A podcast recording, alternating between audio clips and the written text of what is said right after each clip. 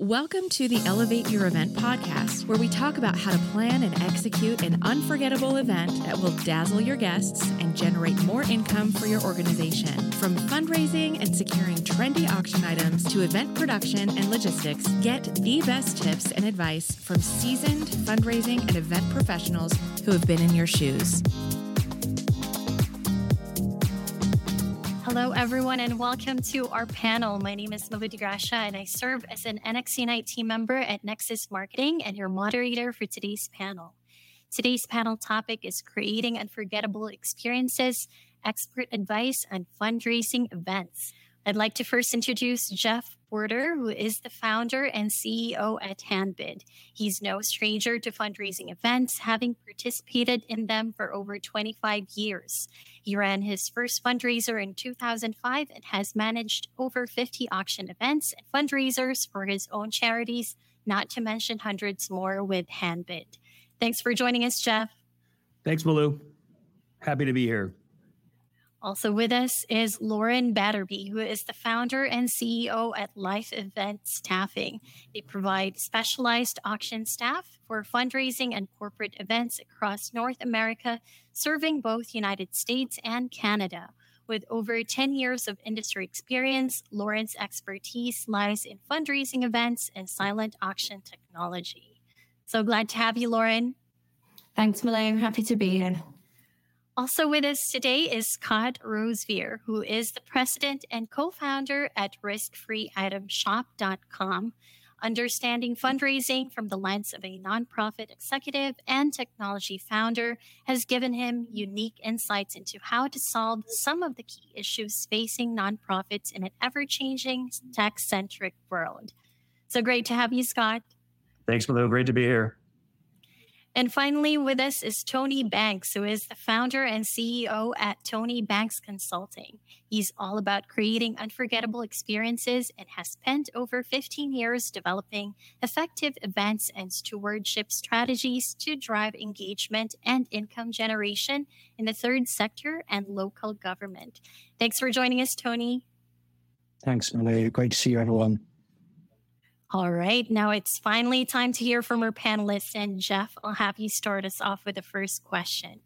In your opinion, what are the key elements that distinguish a successful fundraising event from other types of events? And how can nonprofits ensure these elements are integrated into their event planning? Sure.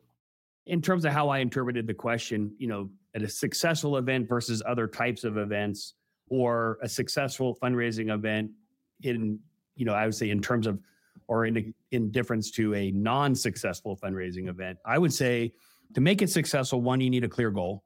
I think that goal needs to be realistic and it needs to be communicated, not just within the team, but also with the folks that are attending the event.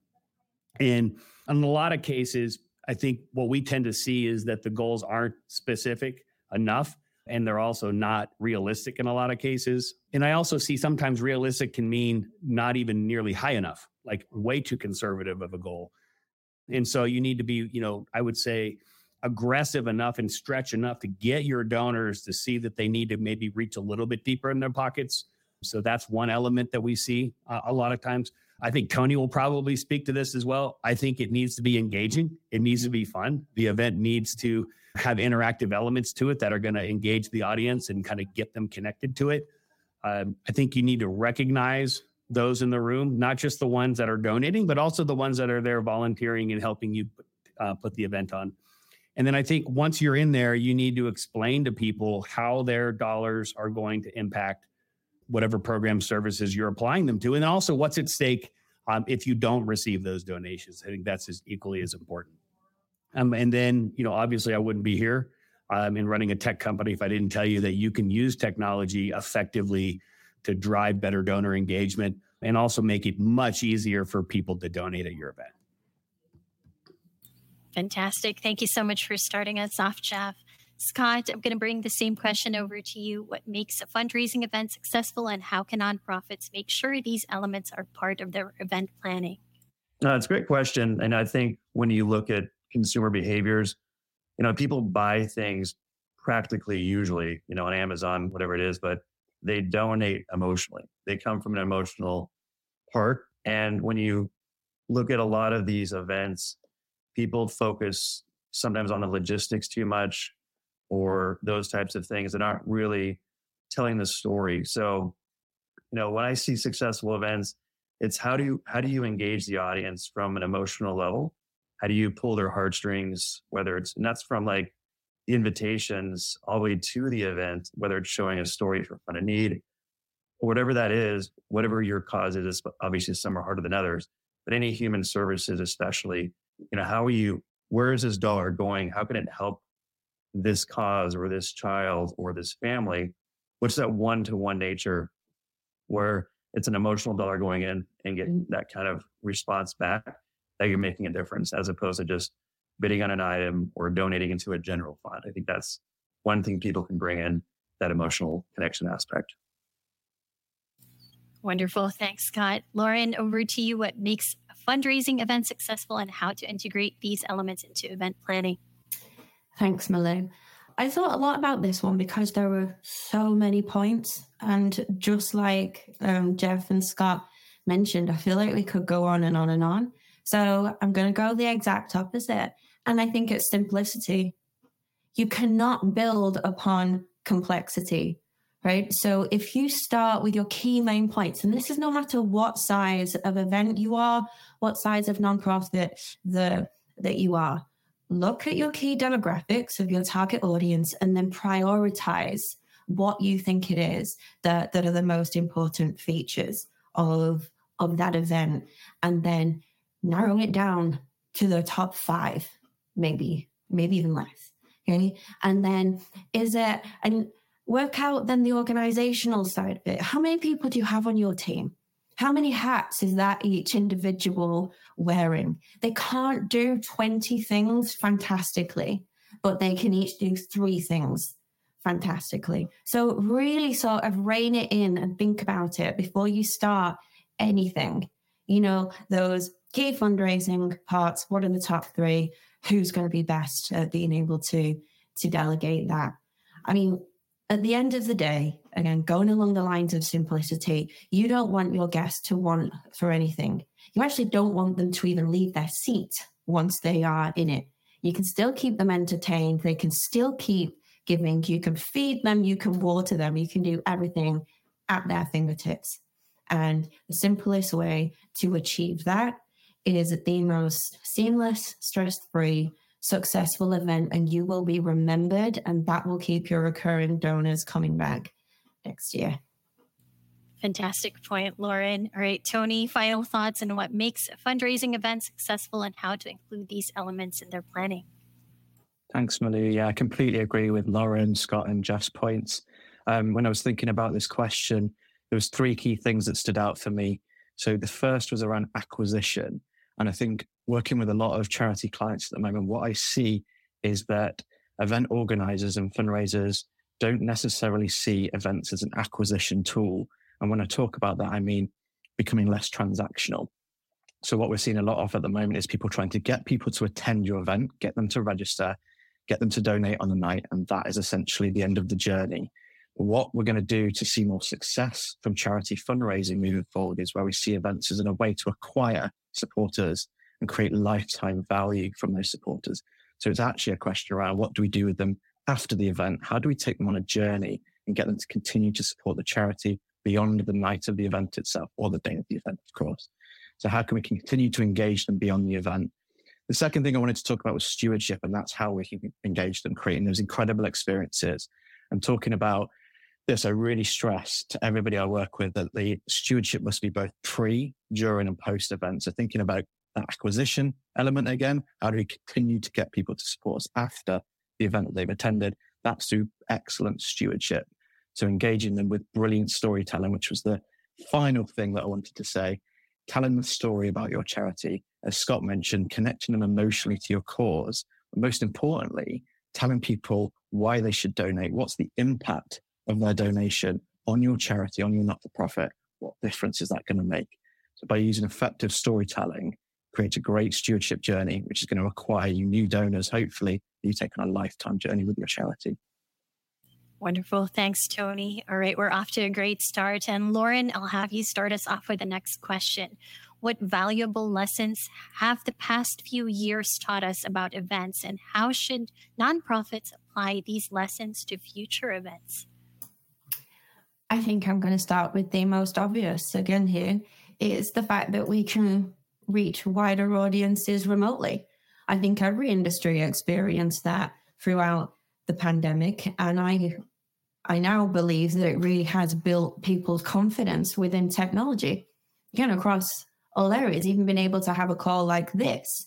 You know, they can get their board members on webinars. We don't need these live meetings anymore. So even when you're holding that live, live event, you can still engage your bidders from outside of the room. All these mobile bidding platforms are cloud based. You can bid from your phone. You can watch your event live. You know, so these small chapters of each nonprofit can now reach the entire of the US or even worldwide if needed. So I think we really need to start trusting our technologies even more and showing that you you really can reach those much wider audiences to be able to to spread your word. So again, the use of technology across all industries to be able to rein in those people, grasp the hearts of of your audience, help spread the word, and do it easily and very cost effectively at the same time. Thanks, Lauren. Great. Tony, over to you. Any lessons learned about events and how to apply these to future events? Yeah, sure. Thank you. I, I think um, I, would absolutely love to build on what Lauren was just talking about. And for me, I think one of the big things that we've learned over the last few years, particularly thinking about post pandemic events, is accessibility and how important that is in running any charity event that we host. So gone are the days now of you have to be there in person. Gone are the days of you can't attend an event because you're at another side of the country. Events should be fully inclusive and accessible. And I think this is what we're starting to see now. We're seeing this ability through the use of clever technology, but also just the simple things that charities and nonprofits can do to include all audiences, we're not excluding people anymore, or we shouldn't be by any means. And that is helping charities to grow their audiences, reach new donors, and take them on journeys beyond the event itself. So, accessibility for me was the absolute key thing that came out of the pandemic. And that's something we continue to develop and grow through useful tech, through innovation, um, and great tools that are available to us. Thanks, Tony. All right, Jeff, same question over to you. What have we learned from recent years about events and how to apply these to future ones? Yeah, these are good answers. And just kind of build on what Tony and Lauren were saying. If I go back prior to the pandemic, even all the way back to 2011 when we ran our first handbid auction, you know, we would always hear, well, this is who my bidder base is. They're an older crowd. They're not tech savvy. They're not able to do these things. And I think what the pandemic taught everybody is actually your guests are capable of using technology to engage, you know, with your event. You know, whether they're there in person or not, um, they're still able and willing to do it. And we always saw that when we would go to events, but people were always, I think, in the background convinced that that wasn't true. Um, I think the other thing we saw in connection with that is that your guests are, to Tony's point about an event becoming an entry point to a relationship with a donor, you have to get information from that person when they walk in the door. I think what people started to learn was is that your guests are actually willing to give you their information. And we see this a lot of times with celebrities. Oh, they don't want to give you their email. Actually, they do. You know, I know they're a celebrity, but they actually do want a receipt, you know, and they want it emailed to them. So, you know, I think there a lot of times charities kind of step in and say, well, I don't think my guests are going to be comfortable providing their address or their credit card number. And that's just simply not true. Um, and I think it it backfires on those individuals who say, I'm going to pre register all my guests with fake information because I think I'm going to speed up a check in process by putting paddle numbers on tables, only to find that I have no way of reaching these people after the event is over because I don't have any of their accurate information. So I think that's another one that we've seen. I would also say one of the key mistake or one of the lessons learned that I think we've seen is you have to be willing to listen to what the folks that you're paying to come in and help you are telling you to do. I think people are a little bit more willing now to give up some of those sacred cows. That's what we like to call them back in the commercial world, right? These are, we always did it this way and we want to continue to do it that way. Well, when you start making changes, when you start moving things from a physical event world to a hybrid event or a virtual event world, certain things are going to change. When I start implementing technology, maybe there is a better way to check in your guests. You know, maybe there is a better way to conduct your paddle raise. And so when you try to kind of force some of the older methods into that, sometimes that will backfire on you. And it's not necessarily a limitation of the software, it's just that the software might have been built around a different or maybe even arguably a better method for doing that particular task. So. Thanks, Jeff. All right, Scott, over to you. What would you like to add to lessons learned and how to apply them in future events? Yeah, I mean, what's left to say? But eh, absolutely, you know, technology is whether you liked it or not, you know, nonprofits were forced to adopt it probably faster than they wanted to, as well as their donors. And like everyone said, it was actually received better than they thought. But what we've seen is, you know, when people have in person coming back, you know, there is more success typically versus a virtual only event. You know, let's just be honest. So I think a lot of people have just thrown out the virtual, which is, I think, a big mistake. So adding the hybrid part, but what we've seen also is let's take a next step. Let's have seasonal fundraisers because if you think about it, why don't people have more than one gala fundraiser a year? It's expensive. It's like planning a wedding, right? So why don't we do something that's almost free or free and do like a Mother's Day fundraiser or back to school, whatever it is, you can really add, you know, consistency as opposed to a one and done using virtual you know, a, a handbid platform that's just strong that can do these virtual events kind of between your big events can be a huge win, especially as you're trying to attract the younger audience. All right, here's our next question. And Tony, I'll have you start us off with this one. How can nonprofits make their fundraising events more exciting, engaging, memorable, and ultimately more profitable? Oh, well, I could speak for hours on this one. I really could. I promise you I won't. I'll try and be brief, but you know, this is, this is what it's all about, right? Standing out from the crowd. And I think that's, that's one of the key things here. There are hundreds, thousands charities all over the world, many doing the same things as your cause. So actually it can become quite competitive to stand out from that crowded marketplace. So what can we do to make our events more unique unforgettable, create these amazing experiences for our guests and our donors. There's a whole host of things you can do, but some of the things that I wanted to share, some examples I think are brilliant. So thinking about unique ways to get people to donate. They're again using technology, using social media, some of the things that are available to us, not necessarily always at a huge cost. There's a brilliant charity here in the UK called Blue Cross. They're an animal charity. Their beneficiaries are dogs and cats and animals. They actually put tap to donate contactless devices on their volunteer dogs. So when the donors came along to their events, they're able to tap and actually engage directly with the beneficiaries of the charity. Just a brilliant, unique way to engage your donors and get them to donate. Again, Stand Up to Cancer, a huge charity here in the UK, do some amazing work.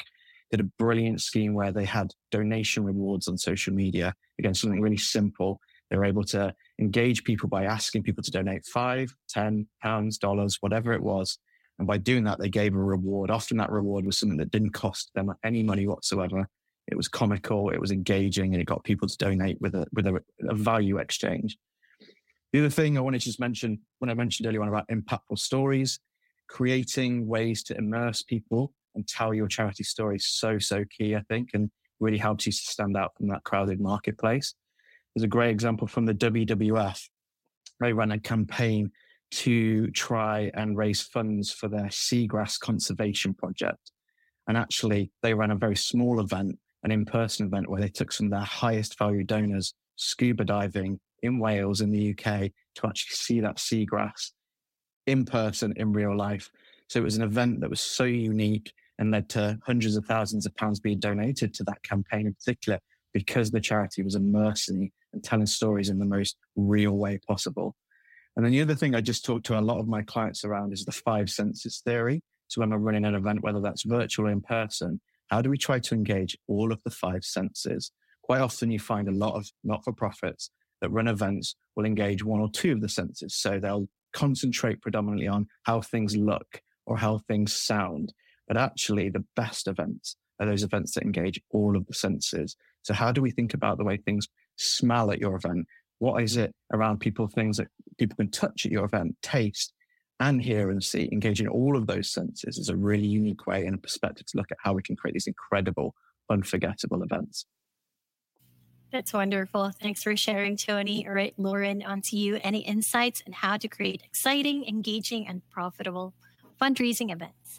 Yeah, I'm going to give a, a real life example for you at the moment, especially on the engaging part of it. So I have an 18 month old, so toddler, and it was the holiday market. So it wasn't an annual sit down dinner annual holiday market. Fantastic way of bringing local people together to promote shop local, these types of things. It was a nice open environment to have children in until I walked into the silent auction area. Of course, it's for the school, so it's full of toys.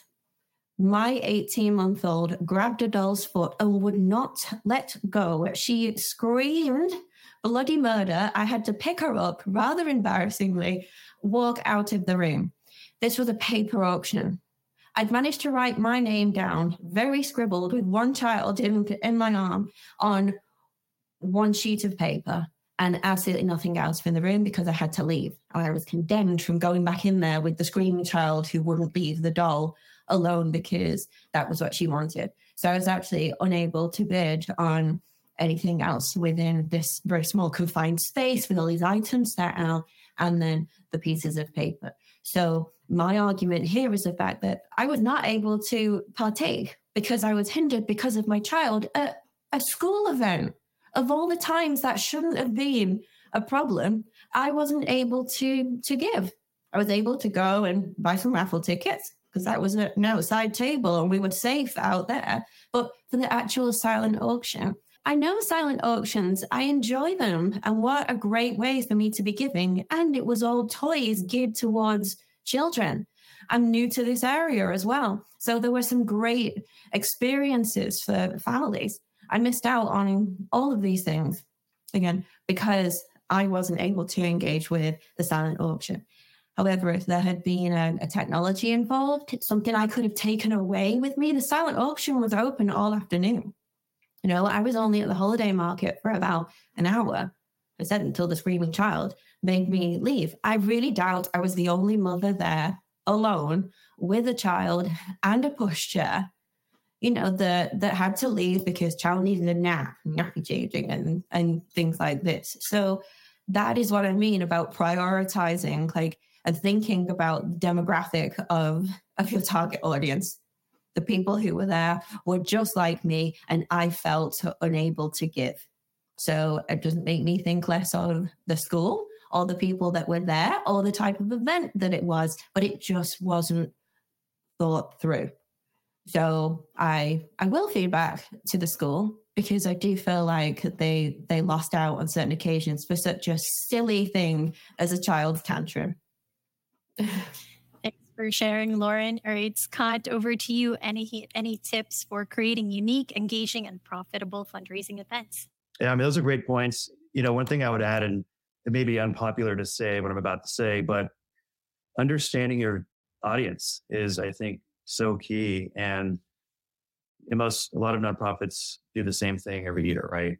And but people are changing, but the events aren't. So I think understanding who your donor is at a deep level using AI, whether it's iWave, Wealth Engine, we use Boodle. You can look at not only just historical behavior habits, but predictively, you know, what is their wealth rating? You know, how much can they afford, which can really help you understand what kind of event should you put on? What are the, what are the demographics that Lauren said? You know, is this a millennial versus a boomer event? It should look very different based on your audience you know what are they interested in? How do they want to be communicated with? These are the kinds of things you can't just guess very well. And using ai which is a scary term to a lot of people the first ones i believe to embrace like donor intelligence these kinds of predictives and then adapt their fundraisers around that people are going to come up come into the event and actually go wow i feel like i belong here. Like i can't believe they have these decorations, whatever it is, these items that are relevant to me and I can afford the bid ask, the fund a need, I can actually afford those levels because AI's told me how much I should be asking and when. So just getting smarter is that's going to be the back end to create more exciting, engaging events. And we've seen it time and time again. Thanks, Scott. All right, Jeff, we want to hear from you as well. What would you like to add? Yeah, shameless plug. So Scott and I are partners, and he's absolutely right on this one.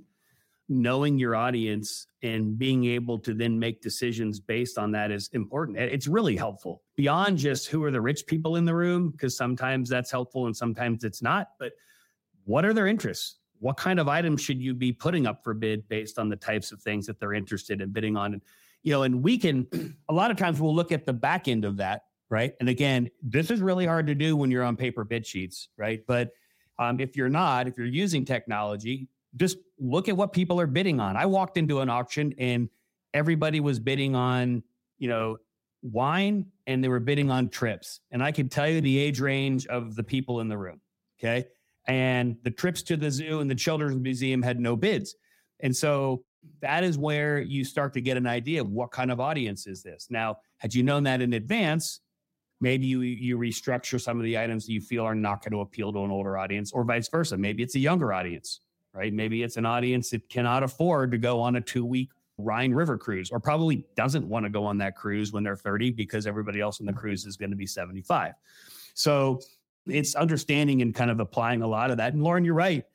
there's a big thread going on in the chat about paper bid sheets versus mobile and what happens and you are you are not making it easy for people to connect with you and engage on paper and so when you look at why do you want to use technology and and why do people not a lot of people say i don't want to use technology because a i don't want to pay for it but you have to look at it as an investment and not an expense Okay. There's only a few things at your event that you're going to spend money on that have the opportunity to generate more revenue. It's it's definitely going to be mobile bidding software and maybe maybe an open bar, right?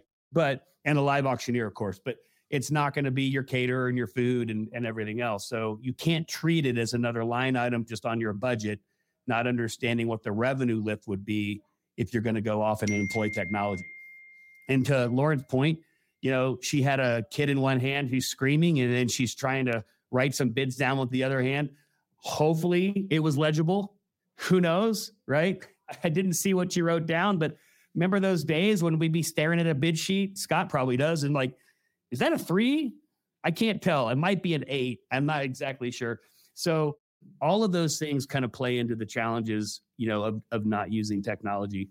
You know, and the last thing I would say is, and we just did a podcast on this. We were just brainstorming, like, where can you take events? Like, how do you make them more interesting? How do you appeal to a younger audience? Do we really, to Scott's point, like people are changing, maybe the demographic of your donor base is changing and you're keeping the event the same?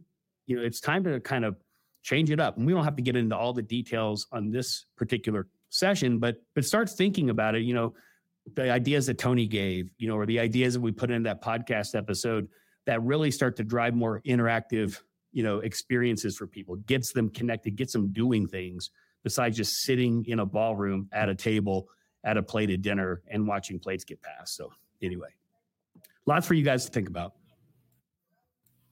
Thanks, Jeff. All right. Scott, here's our next question. What advice do you have for those ready to elevate their fundraising events but are concerned about the hmm. cost?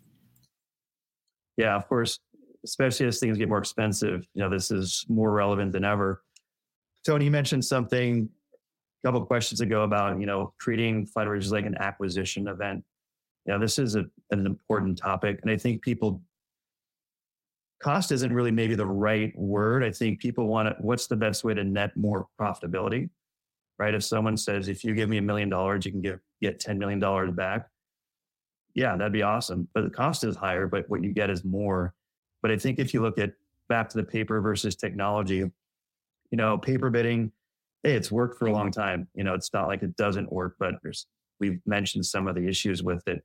But embracing technology, because when you look at, let's say you have 50 items and there's all these people bidding on the same thing, you only capture the one who won, really, right? The person who won. But when you bring in a technology like a Handbid, now we can actually look at everyone who didn't win, and now they're in your funnel to acquire them as not one time potential donors at one event. Now they can be lifetime donors consistently. So using technology to gather that data, which will then just compound the data for AI, whatever else, whatever you're using to make each event just more customized, personalized, and now you have more people to draw from. So I think again, all for me it comes down to technology, you know, making it using it smart, hybrid, virtual events, and you can acquire more people and just get more information because information is what's going to drive success moving forward.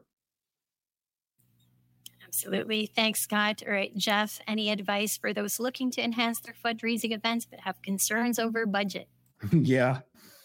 Understand what is a cost center and what is not. Fundraising, investment in technology that helps you with fundraising, those are profit centers. Those are not cost centers um, when you're looking at that. A uh, couple of tips we give folks is as you're thinking about how do you change up your event, uh, look at the venue. You know, maybe there's a an alternative. Maybe it's time to move out of the hotel uh, and the ballroom and attempt to to go somewhere else. Maybe somewhere that's not traditional. Like we had a, a client recently who uh, moved their event to an office building, and the foyer of this office building was absolutely gorgeous and fit the event that they wanted to do, and so they used it and it was obviously cheaper, you know, than these event venues. So on the catering side, think about food trucks. I mean, we're seeing food trucks now at weddings, right? And so if your catering bill is large, and I'm not here to pick on any caterers because they're awesome, but you know, when you think about the tables and the staff and everything else that goes along with it, just another thing that you could possibly consider, you know, move to stations from plated dinners. I mean, these all all these little things can can definitely make a difference in what you're all spending you know, we um, we used to to work with a, a client that had a very expensive golf event, and they've since changed it up.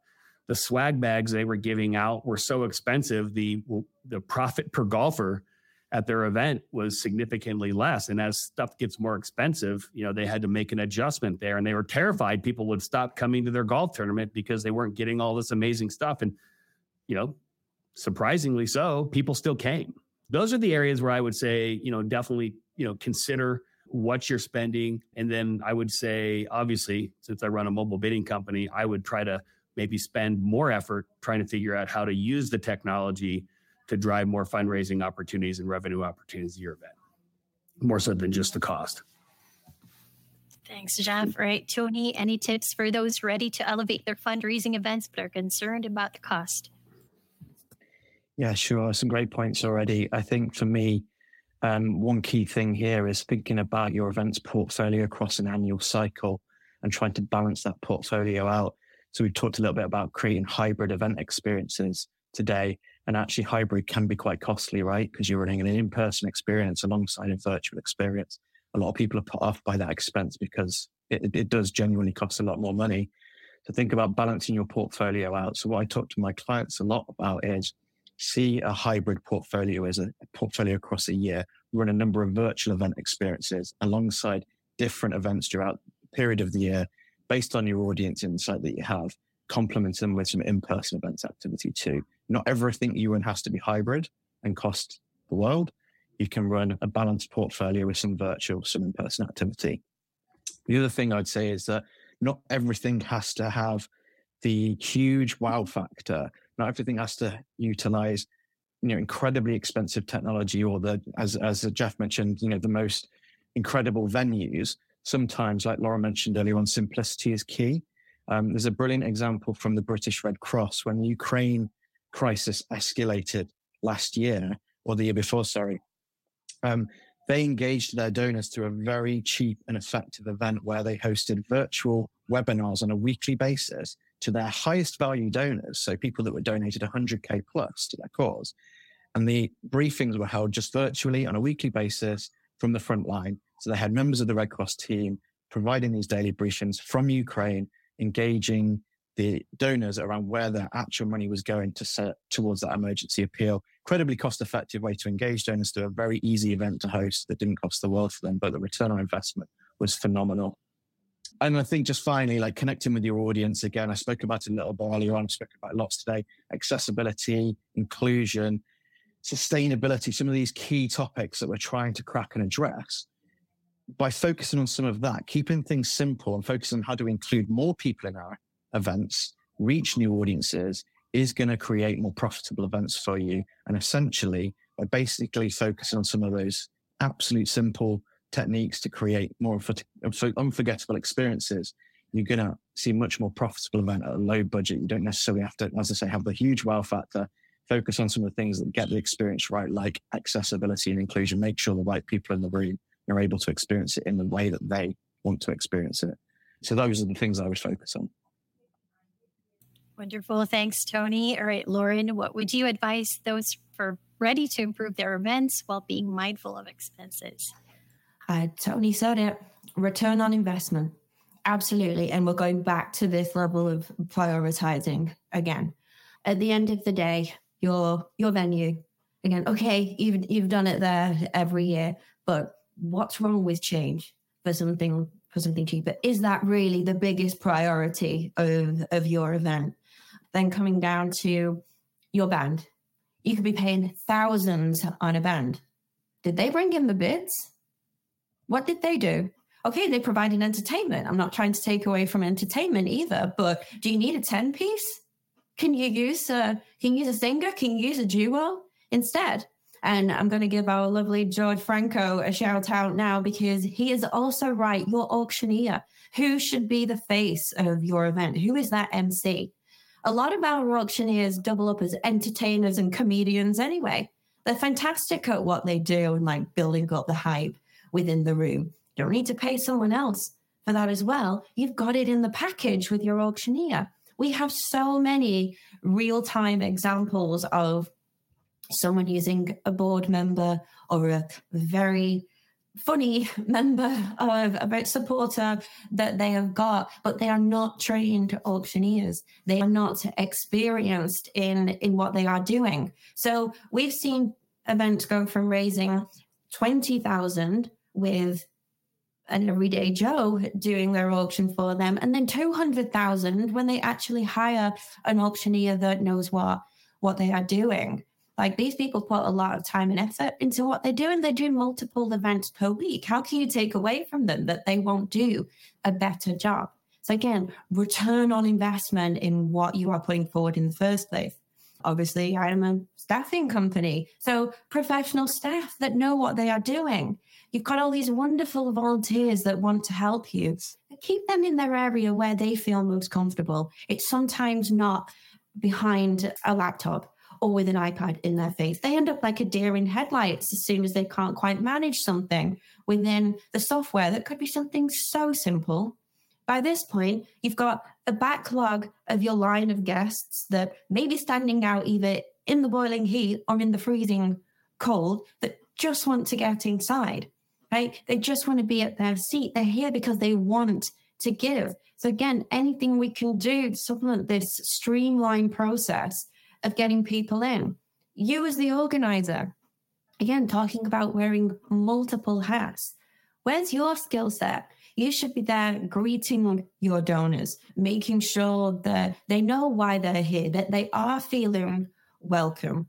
Because I don't know about you, but if I feel like, say, I was standing in a long line and nobody even mentioned it or acknowledged, but if someone came over and said, do apologize, give us five more minutes, we're just sorting this out. Of course, I respond, oh, yes, yes, no, no problem at all.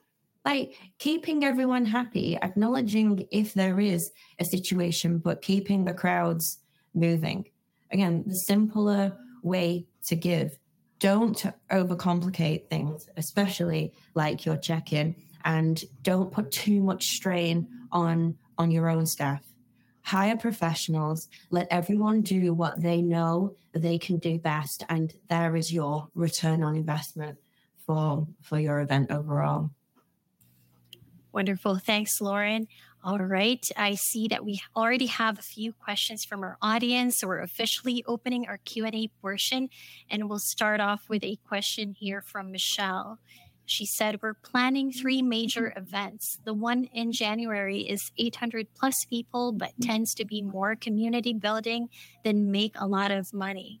How many silent auction items or other ideas for engagement? They are a chatty crowd and tend to be older. Um, Jeff, I know you answered this, but did you want to share to the rest of the um, audience as well? Yeah, I mean, there's not a great formula. Everybody probably has one they like to share about how many items you need for how many bidders. You know, when you're describing this event, it sounds like you've got a fairly large audience, but they may not be fully engaged because the centerpiece of this isn't an auction or a fundraiser.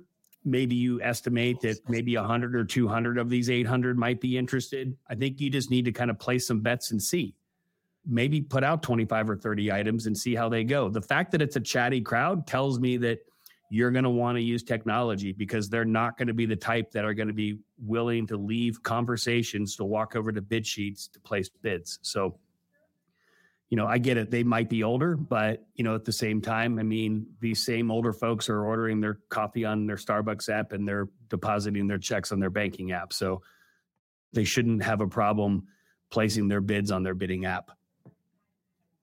Thanks, Jeff. Scott, anything you want to add to that?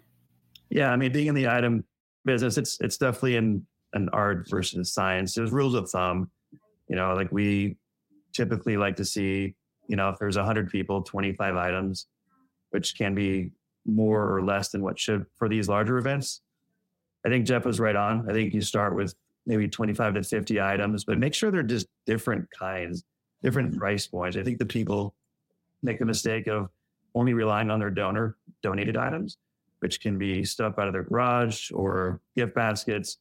And then it's a $10,000 trip to the Hamptons. So there's really not much variety and it can be underwhelming and you end up bidding on like a corkscrew handmade or something. So, you know, adding, you know, risk free consignment items, obviously that's something we do to really add a, just a different level of engagement, make it more fun and, you know, just again, just variety and different price points, different kinds of experiences, like driving in an Indy car, those kinds of things that people can get done. Thanks, Scott. Lauren, anything you want to add? Yeah, just building upon the types of silent auction items. Like we also know that is really difficult to get. And like Scott just said, it's something out of one of your donors' garages necessarily want anymore. That's not going to be a high net worth value in in the first place.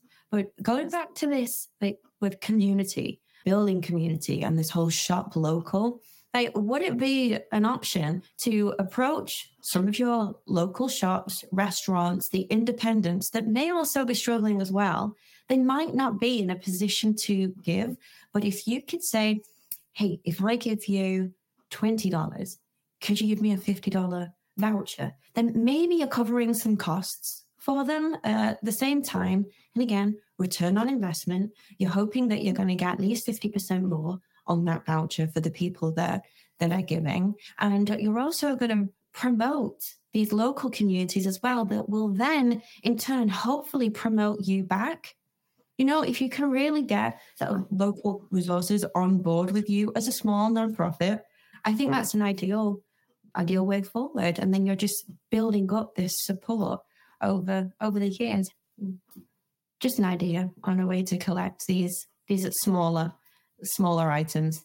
And again, what what Scott said, like depending on the the demographic that that you have, some of these big wow art items they sell so well. So it's ideal to just throw a few in as well because it also um, built out the reputation of the nonprofit as well. Wow, how did they get those items? They must have some fantastic supporters out there. I've also heard, especially particularly along the lines of like the F1 experiences and the safaris, that the same buyers will go back and buy the same thing.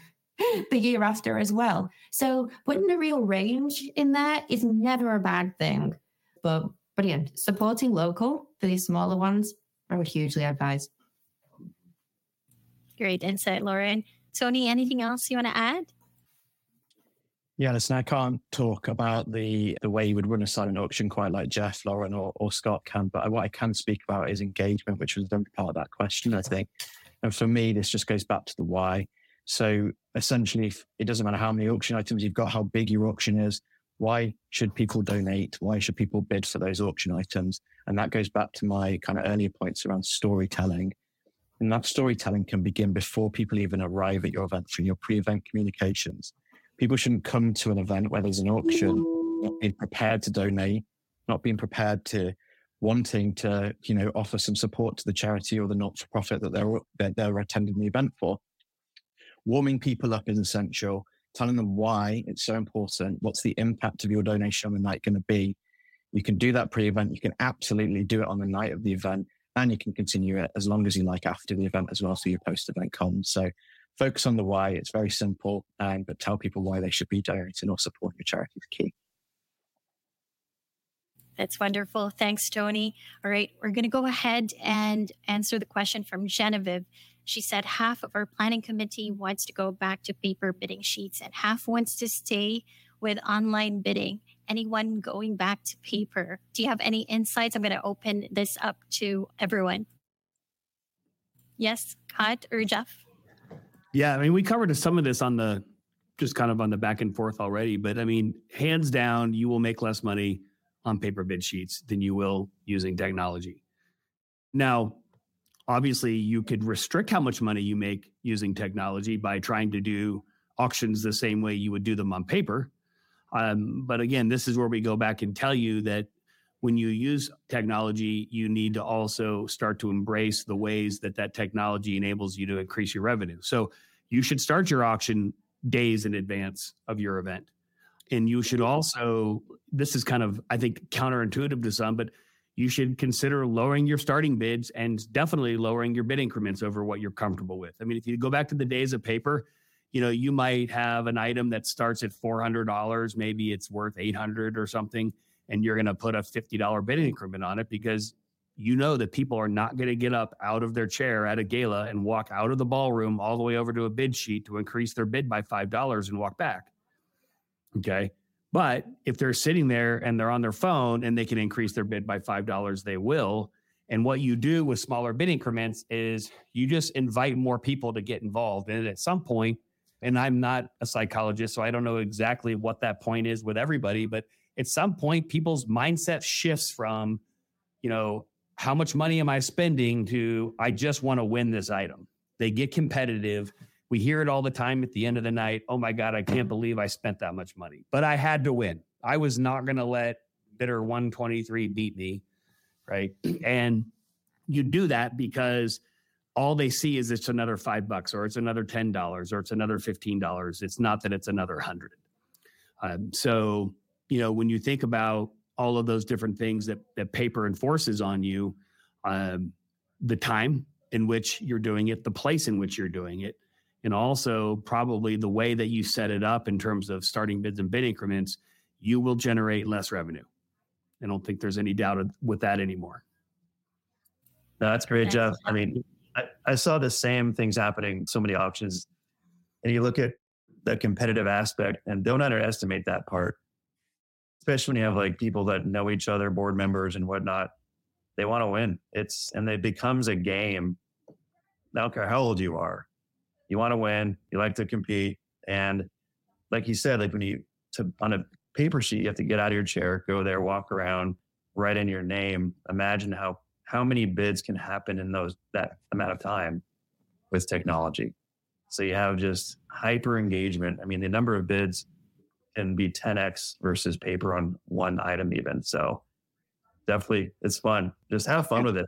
Have that. Well, you're gonna you're gonna also that competition you're describing, Scott. You're encouraging that more so because some people get intimidated if there there's some sort of like physical presence between two compete, competing bidders, right?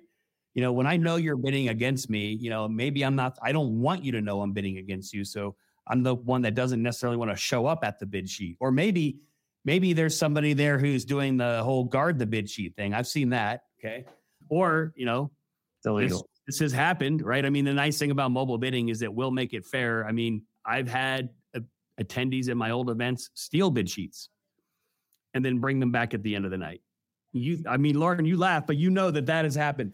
And it's crazy. I mean, you look down like, how did this item only have three bids on it? Like everything right. else has 30 or 40 bids on it. This item has because they took it and it's been two hours. Yeah. So all the Thanks for sharing, Jeff and Scott. All right. Unbelievably, the hour is going by so quickly. So we're going to wrap up this portion of the panel so we can stick to our schedule.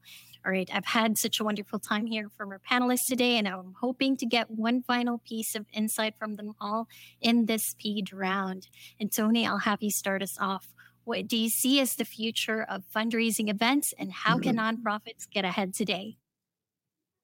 I'll keep it really quick. I think the future is around AI, how we can utilize it effectively to support the work that event professionals do. So complementing our events fundraising by utilizing UI, AI, sorry, um, not necessarily AI taking over everything that we do. Thanks, Tony. All right, Jeff, thoughts on the future and how to get ahead today? Yeah, I mean, I'd take the same answer as Tony. I'd say data driven strategy, which is not the case today. So it is AI. It's also accurate information you're collecting from donors using technology to do that. And it's also analyzing, maybe AI helps here, but analyzing past results to drive future decisions. Wonderful. Thanks, Jeff. Scott, what would you like to add? What do you see as the future of fundraising events and how to get ahead today? Yeah, I've already just talked about AI, but uh, Tony and Jeff brought up great points. You know, millennial and Gen Z, those two generations comprise 50% of America. It's up, it's they're enormous generations. And that is the future. It's the now even. And they're highly philanthropic. 80% of them give to something, whether it's buying a shirt that supports uh, Save the Animals, whatever it is. So using AI, whatever it is, hire younger people to understand what they want, how they want to be engaged with, and how they donate is very different. So that's the future. Try to figure it out now before it's too late. Fantastic. Thanks, Scott. All right, Lauren, final thoughts on uh, the future of fundraising events and how can nonprofits get ahead today? Now, I wouldn't have said this a week ago, but after my experience this last weekend and the discussion that's been going on in our chat, I still think there is more in the future for silent auction technology and hiring professional staff. And you can achieve that by speaking to any of us here on on this panel. Who can put you in touch with the right people? Because surprisingly enough we do know what we're talking about and it's based on experience not just arrogance. That's wonderful. Thanks lauren. All right and with that we have reached the end of our panel. I want to give a big thank you to our panelists for sharing their insights today and I also want to give a big thank you to our audience. Uh, thank you so much for joining us and um, thank you for your time. I hope you enjoyed yourself and learned something that will benefit the work that you do on a daily basis. Um, we do have a packed few months of panels ahead of us, and I hope that you will join us for them. So keep an eye out on the NXUnite website or in the NXUnite LinkedIn page to make sure that you don't miss any of these. All right. I think that is it for me. Once again, thank you all for joining us and have a nice rest of your day. Bye, everyone. Thank you.